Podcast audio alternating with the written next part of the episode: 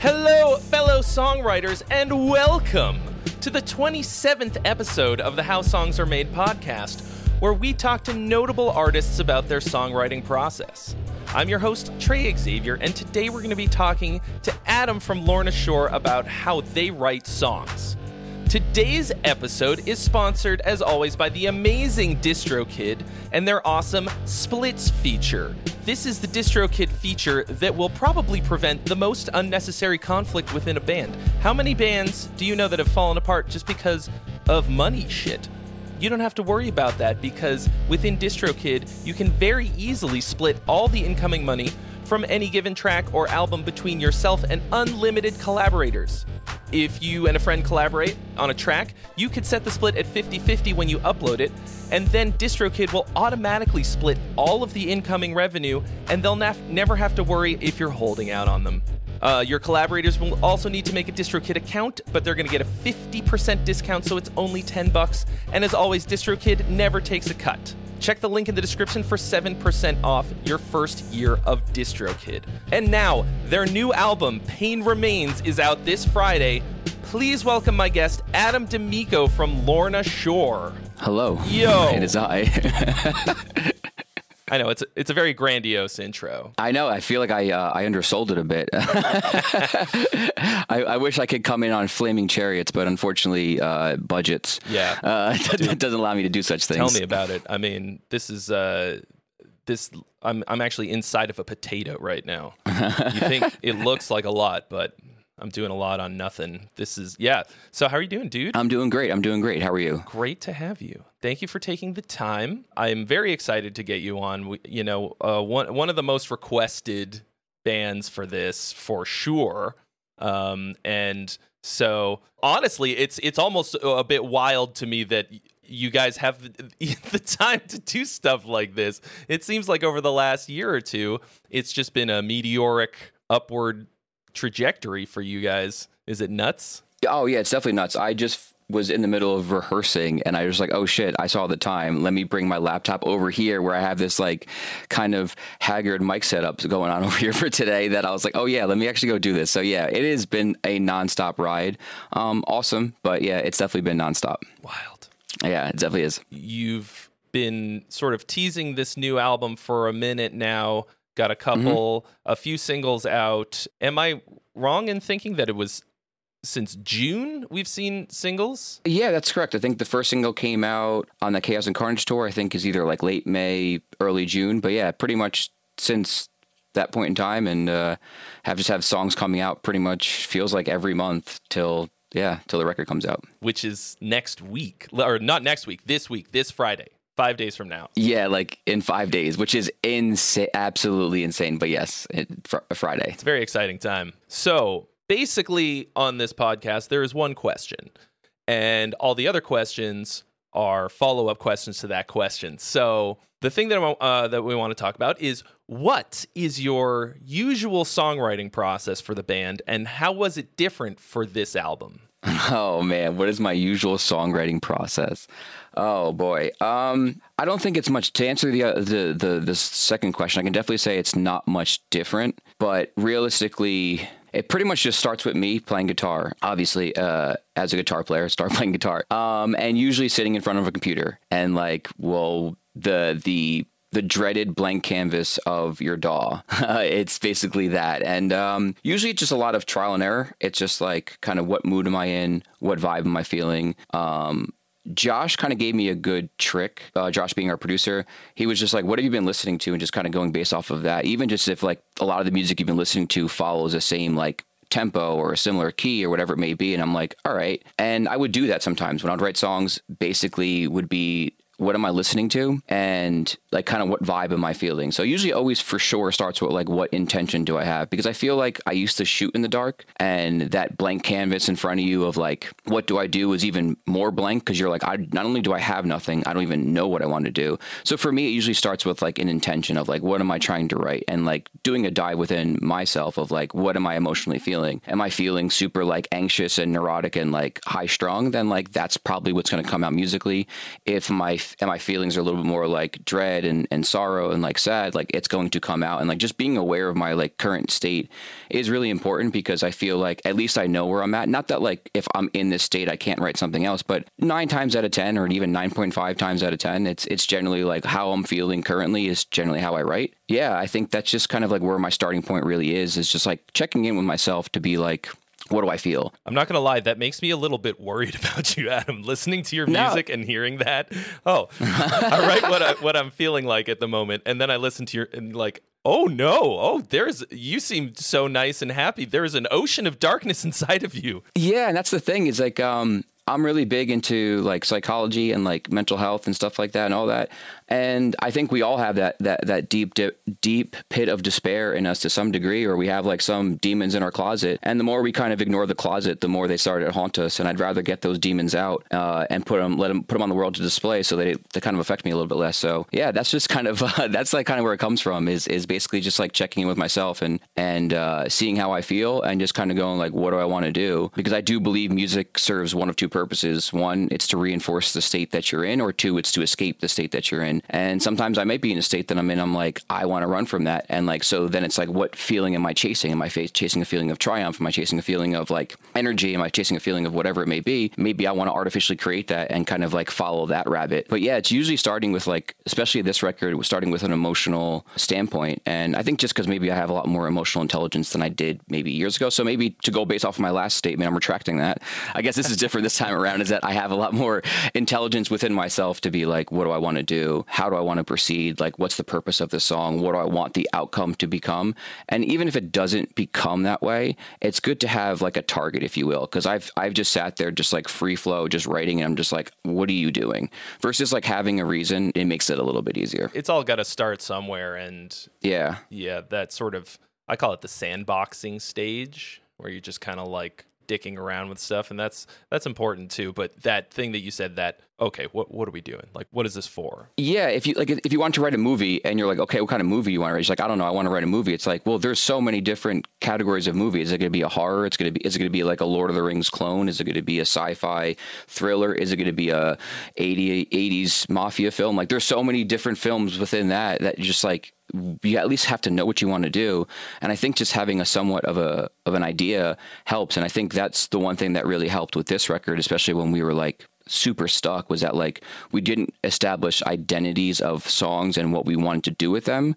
Then once we started de- establishing themes and identities, it made it a little bit easier. It didn't like solve the problem, but at least it gave you like a a direction, if you will, versus like waiting for the direction to find you based off of what you're writing. So when you're thinking about this, are you mostly thinking about the track, the guitars, the the orchestration and all of that? Are you also considering the lyrics? Do you write any of the lyrics, or is that all Will? So it's, so Will is, is the is does all the heavy lifting. I think he likes having a counsel, um, but I will say he does majority of heavy lifting. He'll like come to us and, and we'll give him like suggestions. A lot of the stuff that Will do is more so adjustments, more so like, hey, actually these are strong lyrics, they kind of belong over here. But usually the themes, the ideas kind of come from him, and he'll run it by us. And usually I'm not really like, we're all on the same page, which helps. So it's it's kind of like we're all like this like amoeba of, if you will, uh, of, of you know, so we're all on the same page. So but yeah, I'll just kind of give direction, if you will, but like broad direction, nothing like I'm thinking of like vocal phrasing for this chorus, if you will, like not really. I may think of like, this riff doesn't need that much vocal, so like dial it back here, uh, or this is space for you, so have at it. So that's the extent of just like maybe the how in detail and and and out of detail, and maybe like somewhat rhythmically for the most part. But even then, like I try to like let people do what they think, because that's what makes being in a band fun, is that like I may have a perspective on a part or or something else like that, and someone else may hear it completely differently, and like their perspective might be better and might be more enjoyable than what I was thinking. So I try to open up that like that at first, like I'll have it in my mind, I'll let people do their thing first, and I'll be like, actually this is kind of what I was thinking, because if it, you know, and then and then kind of take it from there. But generally speaking, it's from the melodic standpoint, because as a guitar player, like the thing that I'm drawn to is just the the melody of the song and and the energy of the song is uh so it's usually just the music, so like guitar, drums, orchestration and stuff like that. Um not really thinking about vocals too much because that's a lot to think about: guitar, drums, vocals, orchestration, without vocals rather. So yeah, it's a lot. So maybe you could walk us through, for example, one of, one of the one of the new tracks. Let's say the the first Pain Remains Part One. Okay. Or um. So you've got a, like you said, you've you're coming up with a mood. You you're you've got a sort of general direction. What is what are the actual steps that you take that you took for for that track to get it from nothingness to at least the first rough idea, the outline? So that is actually an interesting way that we wrote a song, which was the three-part Pain Remains uh, like trilogy. Um, it didn't start with part one, actually. It um, started with part two. So basically we went into the studio, and, and I always have more serious working titles. I used to do like, you know, bands would do like funny, comical working titles for songs, and I just feel like that just took me out of the mood. Um, if I would see like, I used to do it, it would be like Hamburger Jones, and I'm just like, I don't, you can't have a song about like something sad and, and, and just every time you open up, it just says Hamburger Jones. You're just like, all right, I, I don't feel that. So for, so when I wrote what was Pain Remains two, I just had it in all lowercase, just like Pain Remains. And, uh, so it's just been the working title for a while, like just for, for, for Pain Remains two. I've always loved long multiple part songs. So like one of my favorite records was Colors, and that was the first time from Between the Buried and Me. That was my first time hearing like a, an album that was like a continuous song, basically. Like everything went into each other, repeated themes came back, like ideas, all that stuff. I was like, this is like musical genius at its finest. And I was like, I never heard anything like that. So I was like so blown away. I just listened to like regular metal that was just like each song was kind of different. Even if the album was a concept, the songs weren't blending into each other. And then like, you know, bands like uh, when Faceless put out Autotheism, I love the three-part Autotheism. Uh, I think The Contortionist did, Exoplanet did two parts, and they did, I think, on language as well. I just always loved it because I feel like you can just take an, a listener on a journey. You have more time to do it versus like, okay, you have a three and a half, five-minute window to tell a story. It's a lot harder than, say, like a twenty-minute window. It's like trying to like condense Lord of the Rings into an hour-long episode. It's just kind of hard. I know there's a show going on right now, but I mean, the full movie condensed into an hour-long episode, like there's things that are going to be cut out because they have to. Well, even the show is multiple episodes. Exactly. Right, right, right. So it's even even that. But yeah, so nonetheless, it started with Pain two. And I've always mentioned I want to do on a record, and I completely, completely forgot about it. And then we're in the studio and Josh is like, why don't we do like a multiple part song where we have like a repeated theme? And I was like, oh my God, I completely forgot that I've always wanted to do this. And he's like, well, let's just take Pain Remains and just move it, like create the intro and create the outro. We already have them. It's like basically you already have the middle of the movie. So figure out where it starts and figure out where it ends. And I'm like, okay, that makes it a little bit easier, but still doesn't solve any problem. And plus Pain Remains, well, part two wasn't even finished either. So all we really had was like the repeated theme that goes throughout all three songs, which is the chorus of, of that song. Uh, I'm like, so I still had to finish that one, but yeah, sure. Well, let's let's work out let's work out the intro and the outro to, to this trilogy. How the first one came about was different, not different, but like sometimes how songs get written is while I'm trying to write another song, I will write a bunch of ideas that I'm just like, this doesn't fit. But now we have really, really good ideas that we can start another song around. So while, like I said, I was trying to finish Pain Remains two, I was writing a bunch of riffs. I, I was trying to figure out the intro to it. I was trying to figure out just some some other ideas I wanted to do with it. I just had so many ideas. I'm like, well, I don't need any of these things. So So I was like, well, I have this stuff. And then uh, I showed Austin and I was like, you know, I've been sitting in this room, like banging my head against the wall, working on those songs. I was at the lowest point I've ever been in a very long period of time. So that kind of why the songs sound the way they kind of do is just kind of what I was referencing earlier is just um, just being in, a, in, a, in, a, in an emotional state. Now that was, I was not checked into myself, but it was like, it was very apparent that I'm just like, I'm going through it. Um, and I was just frustrated and I was just like angry. I was sad. I was just like, I literally was at the point where I was like, I'm going home and I'm quitting. Like I was just at a very, very, very low point, but I was just writing some ideas and I was like, whatever. And then I would just write some ideas and then just lay on the couch by myself. Cause, um, in Josh's studio setup, he has, you know, multiple, multiple rooms and he has a studio B set up and they just lock me in a room by myself, which maybe is not the best idea, but that's the idea I called for. And then, uh, yeah, so then I wrote a bunch of ideas and then, uh, we then started pus- putting that together, then seeing all the pieces and, and we had some, some riffs. We had the, uh, the, the intro lead thing that we heard, that, you know, into that first riff, uh, and then the first chorus, and then we had the outro and I was like, well, we just need one other thing. And then that's when the, the post chorus, like kind of a kind of alternate picking or like the, the, the, the palm muted, you know, accented riff kind of come through. And then and that was really about it. It. Um, I know it sounds like uh, making it sound really easier than, than it was, but it was, I was writing all these parts for another song to finish and then just kind of was like, well, this doesn't work. So let's just make a song out of that. And then knowing where we wanted to know the next song was going to made it really easy to finalize the first song, because we were like, we know where this song is going. We know what the next song is, so we have to make sure that the the, the ends match. So that's pretty much how that was went to. And then and then uh, yeah, that went to Pain two. And, and by the time I was finishing up Pain one, I, I I had the riff that I needed to finish up Pain two, and then um and then started Pain three. And uh, that was a little bit difficult because I w- wasn't really it wasn't leftover riffs like I like Pain one was like kind of leftover riffs for that didn't make it for Pain two.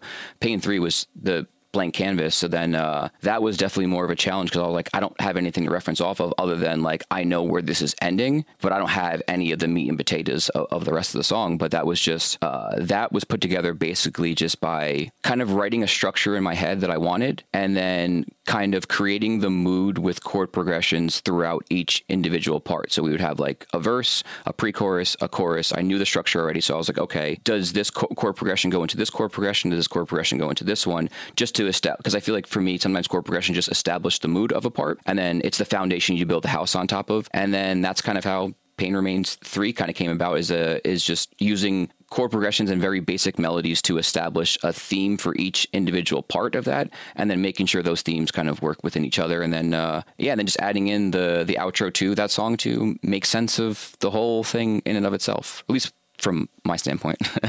Yeah. So as you're putting this together, you said you're in the studio with, uh, who is your producer? Josh, who is it? Josh Schroeder. Oh, okay. Cool. So you guys are putting this stuff together in real time with the producer. In, are you actually recording it as you're going? Was this during the actual album recording process, or is this pre-pro? This is album recording process. So basically how we had it set up was, because how we work on a record is so different, that we had this all set up that we can work on different, like we can do different instruments at different times. So say we had some songs finished, we don't do all guitars at once. It might be like, okay, we have the songs finished, maybe we have some time, maybe Austin will do one or two songs, and then I'll come and do guitars. And then while I'm working on another song, Will is maybe doing vocals, you know? So it's, it's kind of like, it's all really fluid. So, cause usually I'll, Um, albums we've always done, it's always been like, you do drums first, then once drums are done, you do all guitars first, then when all guitars are done, then you do vocals first, then you do vocals rather. So it just, and this time around was like, we don't want to do that, because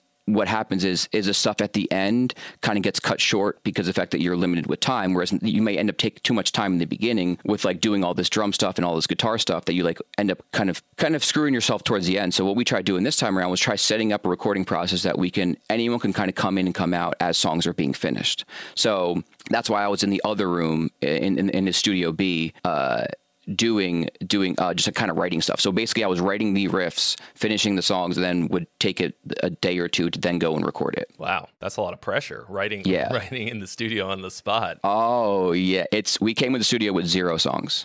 Um, we had we had fragments of stuff, we had parts, but nothing was finished. Like it was, like I said, I came in with like Pain Remains two and like some other songs, but literally nothing was finished. Like we had parts that like, yeah, like jump started the process of a song, but like nothing was like, hey, we have like eight songs done, we got to like write two. It was just like, hey, we have a million ideas that we don't know where they go, so let's start writing the record. That's outrageous. Um, but oh, it's yeah, it, it is. But that kind of pressure can also lead to some pretty amazing stuff that you wouldn't have done otherwise. I know for sure that that's, um, al- although it's very scary and anxiety inducing, sometimes you need that. Otherwise, you'll the songs will languish in your mind and you'll nitpick them for eternity. But yeah, that's, I do believe that. Um, I, I believe as much as it's stressful and frustrating and like it definitely takes its toll on you to write a record that way, there is a pro to it. You know, I think the circumstance itself was neutral, and it's a matter of if you can look at it negatively being like, this is awful, this is so much pressure, blah, blah, blah. Or you can also look at it as like, what is the pro from the situation? And the pro is that like, there's so many people that I know, if you have this endless resource of time, no songs ever get finished. If you have no deadline, it'll be like, oh, I've been working on the song for six months. I'm like, why are you working on a song for six months? Like just finish a song and write a thousand songs. It's six months. Like that's taking, you're just wasting your time, like perfecting it. I've had students that they're like, yeah, I've been working the song for four months. I'm like, oh, you've wasted literally three and a half months. And they're like, what do you mean? I was like, you could have finished the song like easily, like a lot quicker, and, and then just write more songs. Like trying to perfect something is so invaluable. And, and there's a line to be, to, to, to be had, because some people may think that, oh, I want to like make it better. And you can definitely make that improvements, but there is a line to where you're just constantly looking for improvements out of fear, out of it being imperfect, rather than like just honestly being like, yeah, this part sucks, I can make it better. But like, don't need to sit there and just like relish on this one song for days upon days upon days, which is why like we'll bounce around and write multiple songs in the studio, because like the moment we hit our head against the wall, I'm not going to sit there and just keep working away at this. I will then switch gears and go, let me work on this thing, let me work on this thing, let me work on that thing, because like it's good to just work on different things at once, at least for me, just because it allows, you know, a fresh perspective, and it just, uh, you know, it just kind of removes that perfectionism. Um, and I think just working in the studio like that, it, it silences the, the, for me, the over analytical part of myself where, where you, you just start, you start thinking too much, and, and you don't have time to second guess yourself. It's purely instinctual and like, this feels good, this sounds good, let's go for it. And then in six months, you just go, this riff was dumb. Like, oh, so be it. The end of the world is not going to happen because of a bad guitar riff. Like I, and if it was the case, if that was the case, that's a world I want to live in, you know, like I want to take those odds, because then the, then the world's doing pretty well. If, if, if I wrote a bad guitar riff and it's like, oh, nope, it's going to implode. It's like, cool, this is a good utopian society at this point. we were, we were depending on you to write the riffs and you blew it. As the walls are crumbling. Some people look at us like that, but yeah, but yeah, realistically, like I think that that pressure was, was, was prevalent, but there, that pressure was also good because it, again, it gets you out of your head and, and it kind of forces you to go, all right, cool. Like we just got to get a song done. We got to get a song done. We got to get a song done. And um, there's this um study and, and I've been kind of probably butchering it, but the information is definitely like kind of interesting. It was two groups. They were, um, it was like a woodworking class, and they were meant to make like a stool, like a bar stool, if you will, or, or a regular like wooden chair. And group A had one month to make the perfect, to make the best stool. And group B only purpose was literally to make as many chairs or stools as possible. Like, don't even worry about the quality, just make as many as you, as you want. By the end of that month, group B's chairs was that much better than group A's, because the fact that they had more experience, because the more chairs you make, the more you kind of go, shit, okay, cool. Like maybe I'll do this better, or maybe do that better. But when you're not finishing anything and you're just constantly trying to perfect something, you're not gaining any new experience, good or bad. So by constantly like writing songs, and why I tell, when I used to teach, when I told students, like you should write as many songs as humanly possible, is like you'll gain that much more experience than just trying to perfect this one song. So being in the studio trying to write a whole record in five weeks, yeah, the, it, it kind of removes that whole uh, perfection, like overthinking stuff, because it comes to a point in time where you're like, I have to say yes or no to something, or just get it done, you know? That is an absolutely golden nugget. I love that. Yeah. And I find that you'll finish something in the amount of time that you have to do it. Always. But how much time you've actually got to do it, if you're not in a situation like yours where you, I imagine you guys had that time crunch because you're touring, you're doing the mm-hmm. thing. There's so all these other elements. Now, like the average band doesn't necessarily have that pressure. So you, you kind of have to put that pressure on yourself, or it's never going to come from anywhere. But just thinking about it like that, like you got to write a, a billion songs. And by the time you get to the end of doing all of those, if the same amount of time that you would have spent trying to perfect this one song and just uh, pulling your hair out about it. Yeah. I used to be like, because I was just the kid anyway when I was in school, like the last day doing the book report. So if my book report was due on Monday, Sunday night I was doing it, or even Monday morning. And like, it's not like you only had one day to do it. It was just like you had a whole month and you just wasted it. So like, you know, that just kind of, that behavior still exists. I don't know. I mean, I've tried to change it every single time I go into an album, like, oh, next album, gonna be so prepared, but then I like, come to it and just like, you know, it doesn't work out that way. But that's kind of the reason why I didn't get as much stuff done during quarantine, because there was no deadline, there's no pressure. So I was trying to write a lot because everyone was during twenty twenty trying to be like productive, and like, you're not being productive during this point in time. Like you're wasting your time. And I was like, yeah, you're right, I'm wasting my time. So I was trying to write, but like nothing, I had no purpose to write, which is why we end up doing the E P. Because I was like, I need to artificially create purpose and create a deadline that like, I need to go to the studio. Otherwise I'm just having this blue sky open ended thing where like, I don't, I can write as much as I want, but like, there's no reason for it. But knowing that I have a deadline, we're going in the studio in November, I have to finish stuff by this point in time. Like it gave more of a of a sense of urgency and a sense of like purpose. Like, okay, now there's a reason why you need to finish songs. Not before being like, oh, you know, maybe I'll come up with a good idea and it'll turn into a song. It was more like now you have a purpose because like you're actually going to record it. So having these deadlines is really helpful. And I think that's one of the big pros of like the music industry is that like they are their perpetual deadline. They're like, you got to get this done because you have these tours at this time and you have to do this thing at this time and you have to do this at this time. It's like, so you don't have time to be like, oh, I'm gonna go to the studio and then and like I'll come back in two months and then finish the record. It's like, you don't have time because you're going to be in the U K in, in our instance. Um, so yeah, it was, it was, we had no choice but to finish it. So it really like kind of puts the metaphorical gun to your head and being like, you got to finish this right now. And it's like, yeah, like that, that, that is how it is. And, and, and I've noticed when I didn't have that sort of like looming pressure, I got nothing done. And, uh, so maybe I artificially create the, the, the stressful situation because I know how, how I work, but yeah, it's, uh, I think it's a, I don't know, a, a perspective that like I've been pondering a lot on since that time. Cause I've just been like, how did we get this crazy thing done? Like, I don't even know how it made sense, but I, I do think that having this, you don't have the ability to have an entire year to figure it out. Like you have five weeks to figure out a record. Like it just forced you to make decisions quick, go instinctually and, and, and just kind of go with it. And it seems to be that that was our M O for this record. So tell me how it works sort of within the band as you're doing this. Like you're saying you're, you're in there, you're writing riffs, guitar parts and, and orchestration and stuff. And then you've got Josh and the rest of the band.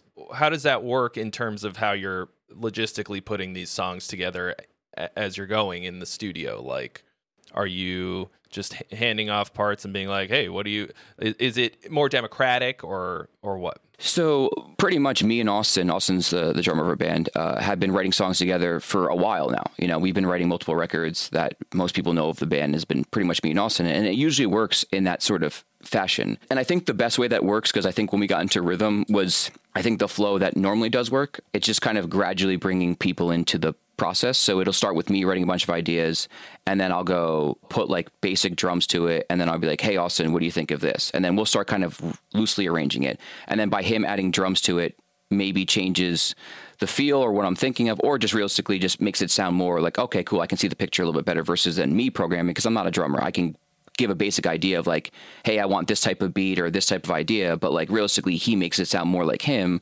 because he's a drummer. He thinks about drums differently than, than, than I would. And then from that point, I'll have basic orchestration and I'll give it off to Andrew. Andrew would then just refine it. So I would just be like, here's my chords, here's my MIDI, here's my like ideas. You have the better libraries. So just, you will just go off and just work on the orchestration and, and just being like, hey, I want this part. And I'll just kind of just explain it to him. I'll like, I want more orchestral stuff, or I'll be like, I want more like synth stuff. And even like the stuff I'm giving to him, it's kind of paints enough a picture similar to drums. Like if you were like, if I just gave it to you without any sort of reference, you'd be like, okay, he's thinking more heavy synth pads and like really airy synths versus being like, if I gave him something and all of a sudden it comes back with just like heavy choir and like horns, you're like, you, you'd miss the whole point. But like, it's similar to drums. I can give what I'm thinking about on like drums to Austin, and without saying anything, he's, he can just refine it to make it sound better. And same with Andrew, I'll just be like, here's kind of loose ideas. I want it to be more like this, more like that. And then he'll kind of kind of spend more time on that, because that does take a lot of time that, that I don't really have in, in those moments. And then a lot of it is just kind of having Josh kind of come in and come out and like check up on the process and be like, what do you think of this? What did this work? Or he'll give perspectives or whatnot, or, or he'll be there in the beginning or thinking of ideas, or, you know, we, it's just kind of, it's slowly bringing people in to the puzzle. And then and then usually the last thing is just giving the song off to Will, because I've learned with vocalists, they don't like things changing. So they start writing lyrics and they're just like, this is like like as if it's written in stone, which it's not. It's on a notepad on your computer, but I'm not going to address that.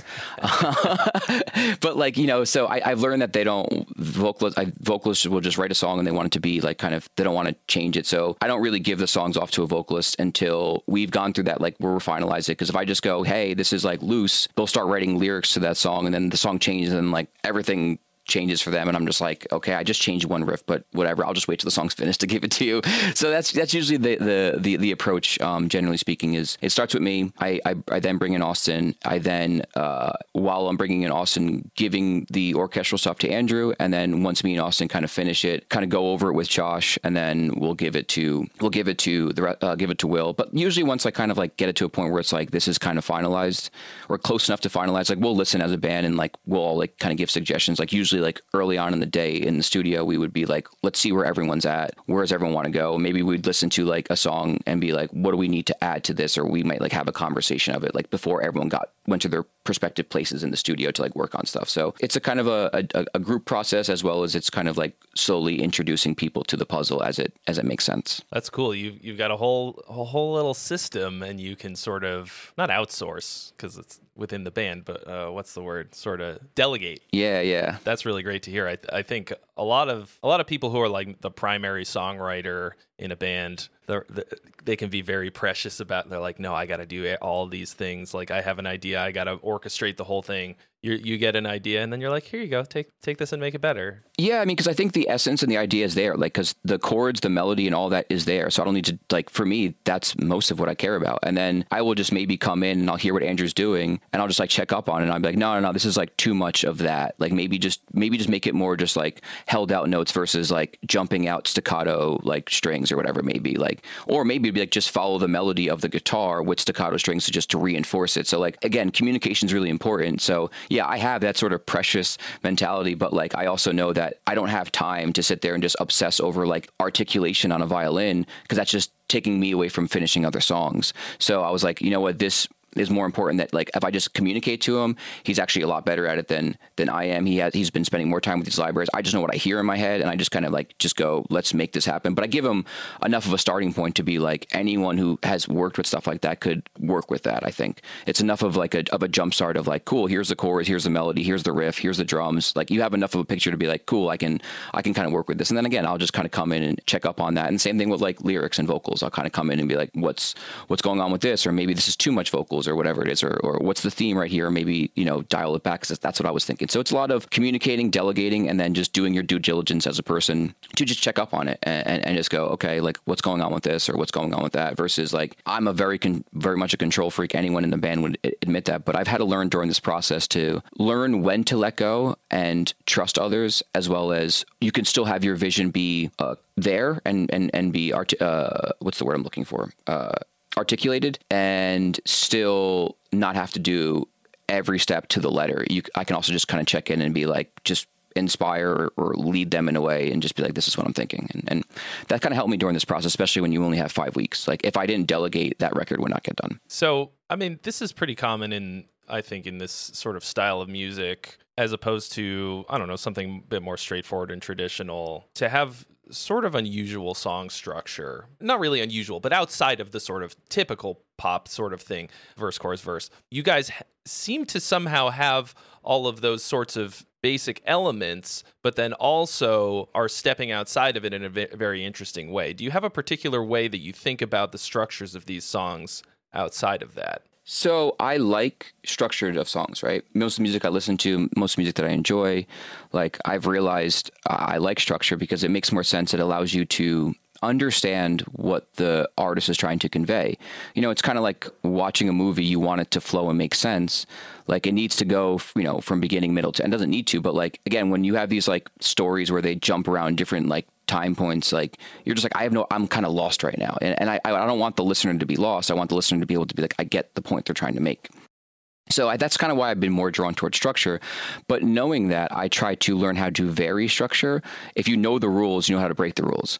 Um, so I know, okay, how do I switch up the structure? What can I do to kind of like throw a curveball into it? Okay, maybe doing something like this here, or doing, or uh, doing this here, or doing that here, or like, what do we do on the last song? Maybe doing this here, doing that instead. Like, so I think by knowing what the rules are, again, for me, it's knowing how and when you can break the rules, and also knowing what you have done allows you, at least allows me, to add variation to what I haven't done yet. So if we haven't done a song with like a really long, elaborate outro, it's like, okay, cool. Like now I know I need to add something like that because we haven't done that, because the other songs are like more in this vein. Or if we do a song that has like half chorus followed by two choruses at the end, it's like maybe this time around, maybe the chorus only happens twice and like later in the song, or, or, or maybe like only doing these sort of things. So like by switching up just like the simplicity of it, uh, just the simplicity of like how often these parts happen, how often it repeats, when it repeats, when in the song does it repeat, when these things happen, like, and then using other things to kind of mess with that, I think is, is kind of how I go about doing it. So I do like the traditional structure, and then I just try to like put in, jam in these other pieces to kind of separate the structure a little bit, but still feel like it's cohesive. You've got a lot of elements to work with, I think. Uh, yes. Having the stuff like orchestration, yeah. I th- honestly, even just any kind of element outside of the guitar, bass, drums, and vocals, typical rock format, it gives you almost this license to go a little bit nuts. If you've got a melody, for example, you can, you know, have a section where the everything drops out. It's just orchestration playing this melody, and and it's not going to feel like a wasted space, dead air or something. So I just really like that shit. I'm I'm really into orchestration and synths and stuff. I love that. um, adding this these layers and stuff. So um, I really like that element. Would you say that you, that part of it makes it easier or harder to write the songs? The orchestration? We'll call it additional elements. So for me, like a lot of the post-production stuff, like, but, you know, like all the orchestration, all the, you know, all that stuff, like it really is just reinforcement of guitar and drums. So it's not like they're doing counter things to it. It's just like, these are already themes that exist, like in it, it just, it's working in tandem with it. So to me, it's more so just kind of having more people scream something than just one person, you know, like if you, it, like for, for instance, like, I guess the best example I can give is just, we got off that Parkway Drive tour and watching them like play every night was insane because you would hear the whole room screaming, singing, the sing along to the chorus of a song, right? Versus just Winston just like doing the vocals in a microphone. To me, it's that much more impactful having everyone doing the same thing at once and just sound that much bigger. And I just feel like that's how I use orchestration and synths, is just like kind of reinforcing the guitars and reinforcing what is actually going on. Or or maybe we'll use like the percussive side of the orchestration to reinforce like drums or impacts or whatever it may be. So it's it's there to support. It's not there to take away. But then usually when we do have moments where it's just orchestration, it's it's more so just taking everything out of that, but it already exists, and just like now having this thing shine through. But it, it was already existing. It's just kind of more so now just taking things away from it. But to me, I just see it as as as a supporting character to reinforce what you're already saying. Is there anything that you did on this album that you've never done before on any previous song? Well, I guess the three part thing was was not something we've never done before. Like that for sure is something that I've always wanted and never got to do. I think that is a big one um, for sure. It's just writing a long piece of music. Um, outside of that, the demand of every song having a guitar solo is something that I've never done before. Uh, and that was something that I pushed myself to do for my own reason. I was like, and you know, past albums would be like, all right, cool, I'll do like, maybe like half songs will have them, you know, like five songs or maybe like whatever, whatever it may be. But I was this time around, I was like, I want to really like give myself a moment to shine um, and challenge myself to just have like a moment for, for me to, to, to have a solo on every song. And uh, I was like, all my great heroes did it. So if I want to follow in their footsteps, and I, I kept saying everyone, cause like I would have like other people who don't play like guitar be like, why would you do that many solos? I was like, well, if Eddie Van Halen did it, like you shut up, because no one knows who you are. Um, so uh, so basically, I don't even know if it's even true or not, but that's what I was saying, because I was just tired of drummers telling me why I have guitar solos. I'm like, you take forever to set up your kit. I don't care. So shut up. So basically, yeah, I was just kind of like, this. yeah, just let, let me, me have, have this. this. Like you guys, t- I have to carry around your kit. I got to make sure that this thing that I didn't buy, I got to make sure it's like together uh, for some reason. I got to pack it up in the trailer. So you know what? For all that stuff I got to deal with, I'm doing a sixteen bar solo, and you're gonna play a shit beat to it, and uh you're not gonna do anything about it. so so realistically, like that was something that was a challenge for me that I always wanted to do, um but realistically the big challenge was doing this like three-part trilogy. That was like something I'm like super super proud of. And you're writing these solos also in the studio? Yeah, that I'm not doing that that thankfully I have learned how to record my guitar solos at home. Oh, okay. So I can take the time, so that was grateful for that, because if I had to do gu- the guitar solos in the studio, they wouldn't be as good. And I guess we don't need to do them in the studio, because while we're doing like mix notes and like we're going back and forth with mixes, like I can take the time to do that, because the, the album's not fully finished and mixed and mastered and stuff like that. So I basically give myself the deadline of once the album's like mixed and mastered, like the guitar solos need to be done. So it gives me like more time to be like, cool, the album's not done yet, so I could still take more time doing these solos, because like I've written solos in the studio and it's just like stuff you come up with on the spot, versus like I now can like take the time to like try things out and and, and just kind of go, oh, okay, I want to do this, I want to try this, I want to do that. And then, um, but this time around was a, like a little bit of a hybrid of doing stuff at home. But then I, me and Austin went back to the studio to finish up the record, where instead of us going back and forth mixing, we stood over Josh's shoulder to like explain this stuff, so we don't have to sit there and go back and forth in emails and he has to render it down and we have to do this, like mm-hmm. that just takes so long, versus we would just be over his shoulder just explaining stuff, and it just works so much quicker. And while we're doing that, I was finishing up solos in the studio, uh, so I went back in April to do that. But if, if we didn't do that, still do solos at home, um, and while we're still waiting for the record to be to be mixed and mastered. Can you talk a little bit about how you go about writing a, a guitar solo? Oh, that is the worst time ever for me. That is like, because the fact that I don't have an audience, not that I don't have an audience, I don't have anyone there like being like over my shoulder, like sometimes that's really hard. So it's just basically being by myself in front of my computer. I've learned different habits. So the first thing I usually start doing now is just, uh, I will like kind of write some licks that I'm like, this sounds cool. I like this. I'll just kind of just spend some time writing licks, just free form writing licks or whatever. Okay, I need to write like a, a half bar lick, a full bar, you know, lick or whatever it may be. Just just kind of just trying things out. And then I'm like, then eventually I'll be like, this sounds cool. So I have a whole like bank of just all these like ideas that I think are cool for, for this solo. It doesn't really work. If anyone saw my working session, I usually have like a bunch of muted tracks underneath that I'm like, okay, I'll try this out here. If this doesn't work, I'll drop it down here. Or I'll try this here. If this doesn't work, I'll drop it down here. So I have a bunch of stuff just like stored in place in case I want to use it. Um, and then another thing I do is I just improv poorly over it, and just kind of just because sometimes you may come up with stuff that you wouldn't think about, and you you just maybe organically come up with stuff, and that sometimes helps me with flow. So I'll, I know, okay, maybe what I came up with isn't cool, but at least I know I want a more like long held out like melodic phrase, and then maybe I want to have like a really fast bit over here that follows this kind of, you know, theme. Is it a, is it is it an ascending alternate picking lick? Is it a, is it a descending like arpeggio thing? Is it a sequence arpeggio thing? Like yeah, maybe what I played improv isn't right, but at least I kind of know like the direction, if you will, kind of similar to a song. Like I want, I want to have the direction, and then just kind of like rinse and repeat. And then thankfully, like I can send stuff to my band, and it's really helpful to be like, "Am I lost in the sauce? Does this sound cool?" And they'll be like, "Yeah," or like, or Josh will be like, "This doesn't sound cool," or whatever it is, or like, "This is like you can maybe do something cooler here." And sometimes I don't listen. Actually, usually I don't listen.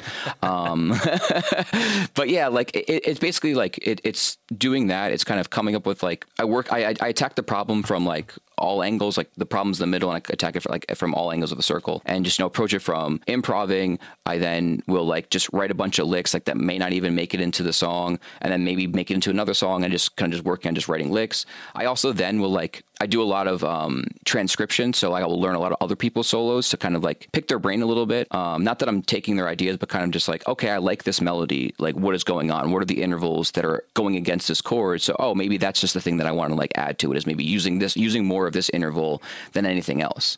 And that's, so I also do a lot of that. And then just sending feedback for people, because like sometimes when you're just locked in that tunnel vision, that hole, like you have no perspective.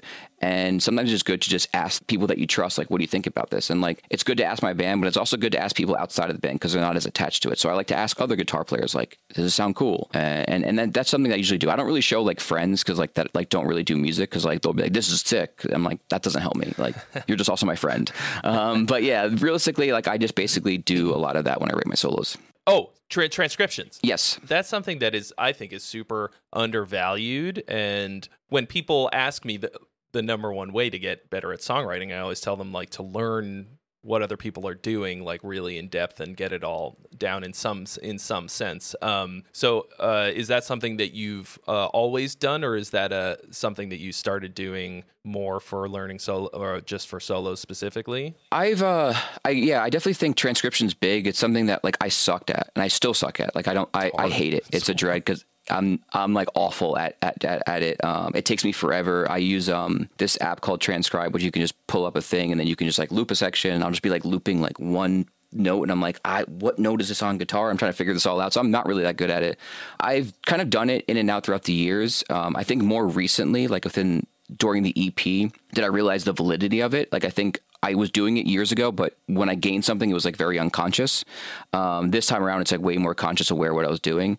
Um, so during the E P, when like during like twenty twenty, and like I was, you know, transcribing some stuff and learning people's songs and doing that stuff. And then I was like, oh, like I see how this is like coming through, like, you know, whatever it is. Yeah. Doing like solos was the same thing. I remember when I was working on solos for the E P, because that was, that was, I also did that at home. I basically was uh, transcribing other people's songs, and to the point where like to the letter where I was transcribing and like tabbing out on Guitar Pro, being like, oh yeah, this is like this tempo, and they're playing like this section is like sixteen notes. And it just helps me like visually see what is going on on like a solo that I like. And then I saw like how it was helped me like be inspired to write like new licks, because like again, how everyone plays the guitar is different than how you do, and like for them that may be de- may be a default, but for me that's a cool thing that I never thought about. And it's just cool to kind of, it feels like almost like Neo in the Matrix when he's just getting like in like all these things, like these skills. It feels like the same way, just like, you know, I don't play the guitar the way that someone else does, but maybe the way that they're playing it, if I learn how to do it, it might inspire me to do something that I wouldn't do, or just maybe just approach the, what I already do in a different, in a different light. So it's something that I, I try doing. I want to do more often. Um, after this record, I want to do it way more often because I didn't have as much time from when the E P was done to this record. But this time around, I want to like spend a lot of time transcribing stuff, learning stuff, and, and, and uh, just because it just helps you grow as a musician, helps you see, like, I always like to know why I like what I like. And I think transcribing something is really helpful. It's different than tabs because like transcribing, you have to like sit there and like do it. And to me, it's like making sense of why you like what you like allows you to create, I think, in my opinion, because if you just like go, I like this riff, and then you transcribe it and then you like analyze it and look under the microscope and just see everything that's kind of going on, then you know, like, and then if you go, okay, why do I like this? You have all the parameters, all the ingredients of why you like it. It's just kind of like if you were cooking and you're like, I like this chicken. And you're like, all right, well, why do you like this chicken? And it's like, well, I don't know. It tastes good. And then once you like dial everything back, it's like, oh, they're using this spice or this ingredient or whatever it is that like makes this thing taste better.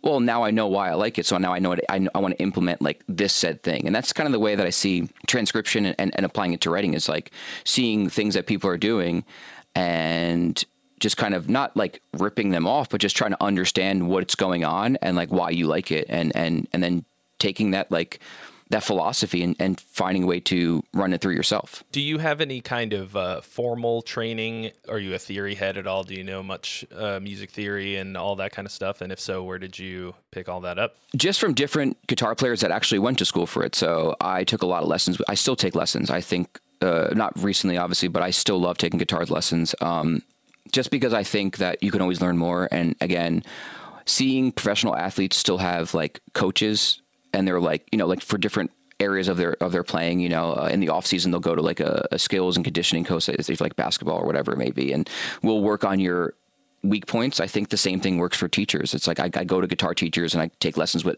anyone that's willing to be available, anyone that I'm trying to pick their brain. And, and a lot of, and sometimes it's people that have gotten formal training. Uh, sometimes it's from through people that they've gotten formal training through. Like it, it's, um, yeah, that's usually how I learn a lot of that. I also watch a lot of videos online um, and pick up stuff uh, and everything else like that. But yeah, it's not like formal. I didn't go to school for it. Um, but yeah, I, I do my own, my own personal study.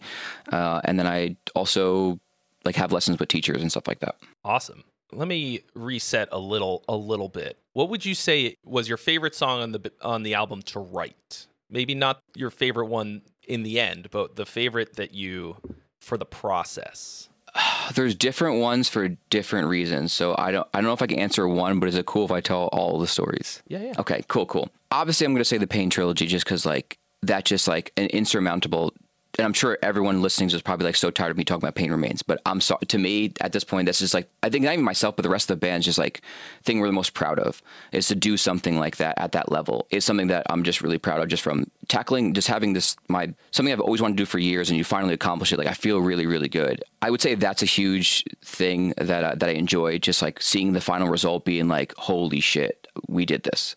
Um, one of the most fun songs to write, I would say purely egoic, was um, Into the Earth, because I wrote that in a day. And uh, that was the first song I kind of pretty much closely, the closest song to being finished for the record. Um, we had a writing session. We had two writing sessions with Josh. Um, one was in uh, June, just to kind of, I was, we didn't write anything. So I was like, let's just start the writing process with you and just see what kind of comes about.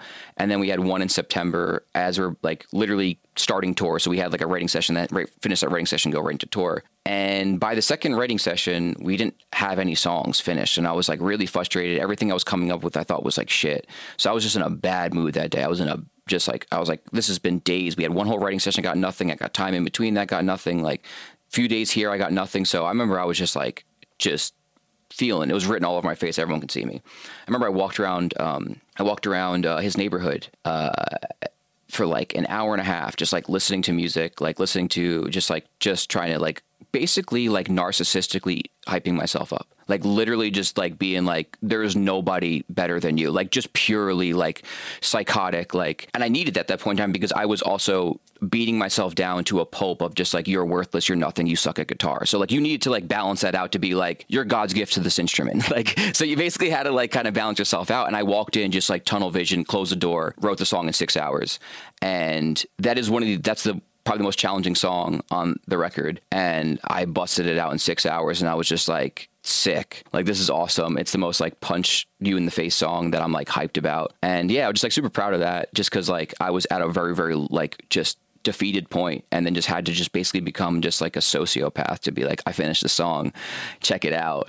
And I did it all by myself, because like I just wrote all the drums, I wrote like the orchestration, I did all of that stuff. Like, yeah, some things weren't like one hundred percent refined. We like adjusted a little bit, like in like when we went to the studio in, in November. But for the most part, like it was just like all on my shoulders, and I just like just busted it out, and I was like, this is sick. I felt really, really like just proud of myself. And then I think the opening track to the record was just like a lot of fun to write as a band. Um, that was a song that I kind of just like started working on, and then kind of put on the on the back burner while trying to finish other songs. And then um, yeah, we just started putting it together. And this is when, during the writing process, where like the, the or during the recording process, the first two weeks, like we would leave the studio at like eight or nine, and then we would just go home and just like go to bed, or, you know, go to bed, hang out, whatever. We didn't take work home with us. But then it got to the point in time where we had to like start taking home, taking work home with us. So we started having to work like after after hours, and and uh, this was like one of the first songs we were working after hours, and literally like me, Austin, and and Moke were just like up till like four in the morning, just like writing dumb breakdowns, because all we had to do was basically, we had the structure figured out. We were just like, we want to put breakdowns in this,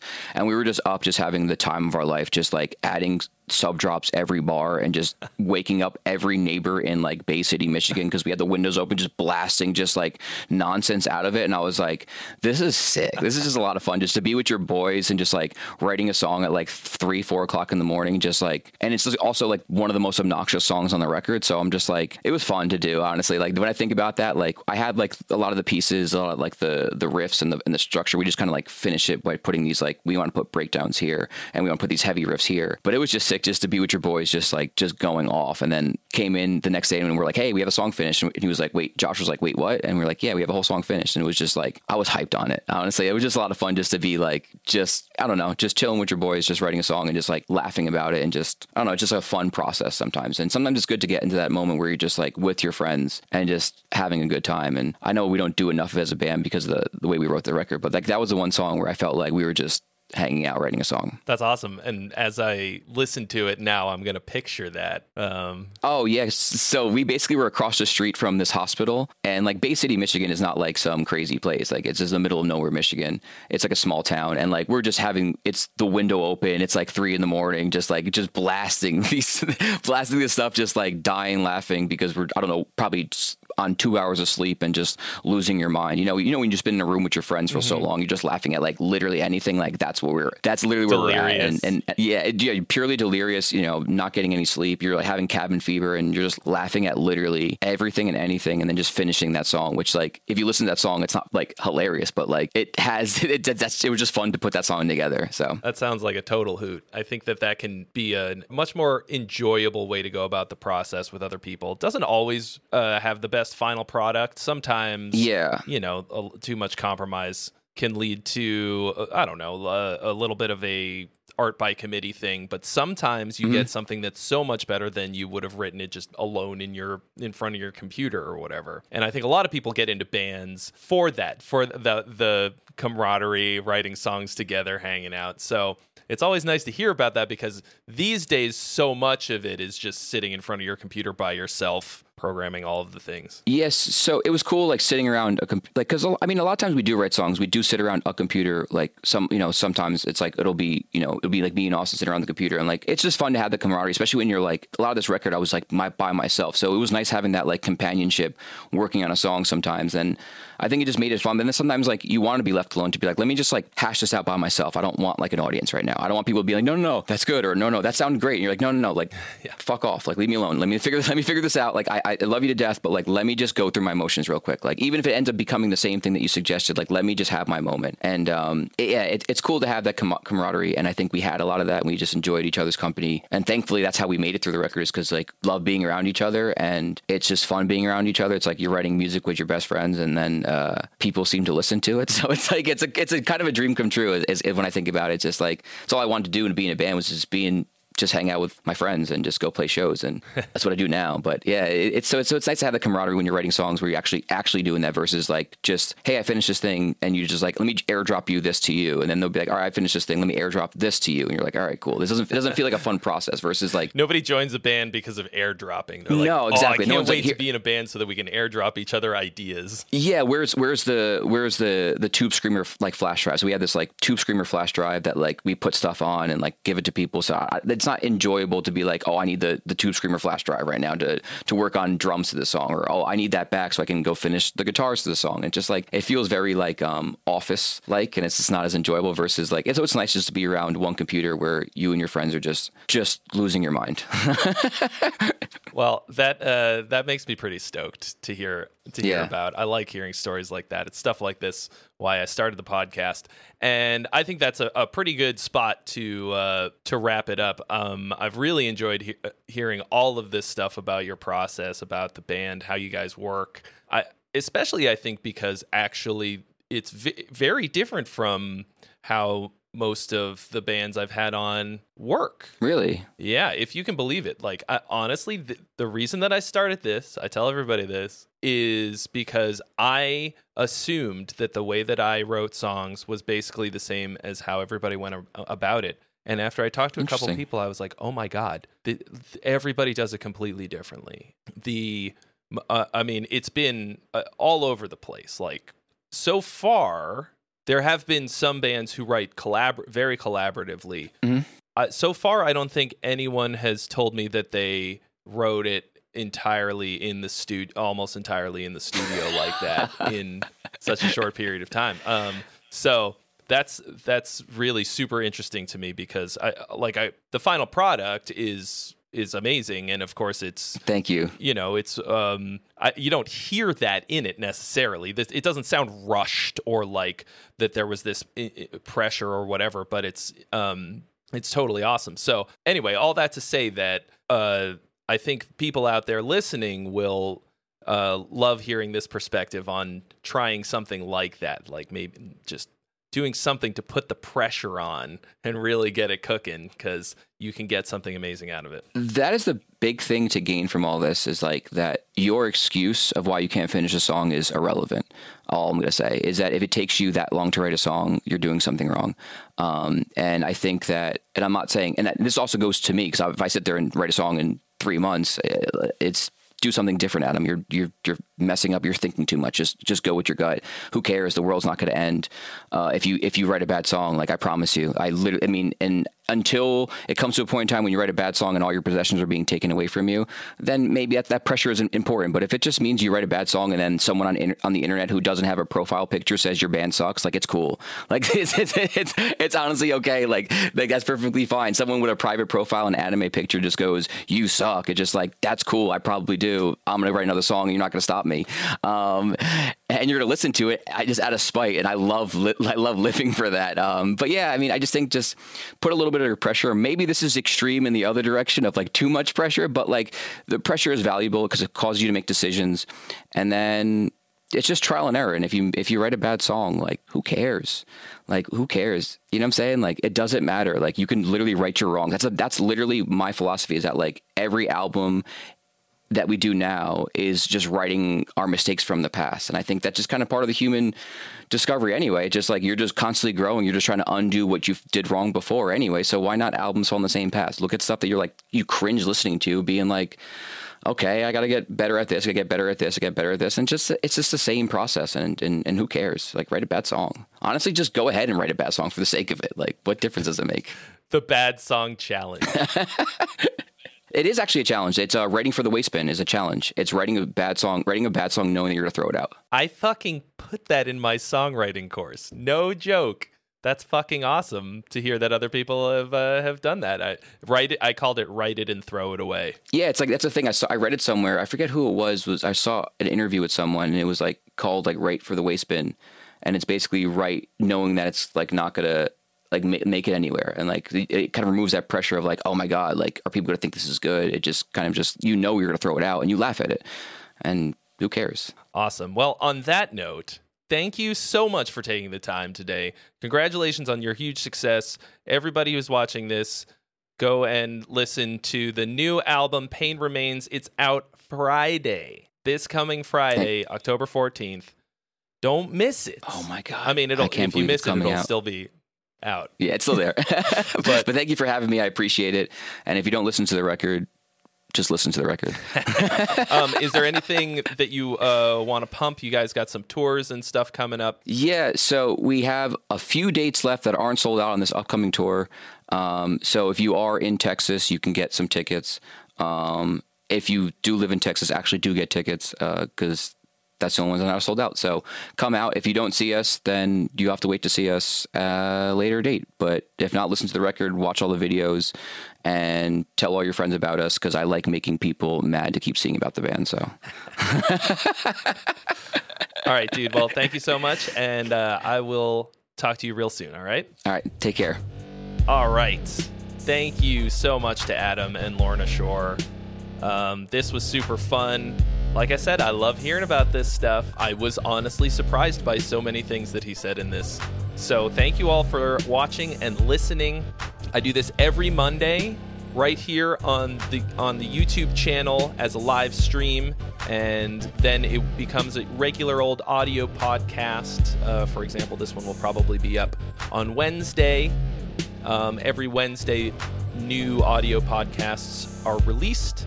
Huge thanks to our sponsor, DistroKid, the best way to get your music on the internet. Check out the link in the description. To get seven percent off your first year if you make music, you gotta have DistroKid. Next week, folks, next week's guest is Ginger. One week from today, the mighty Ginger on the podcast. Just, uh, you're definitely gonna wanna be here and hang out for that, is all I can say. So, thank you again. I will see you all very soon.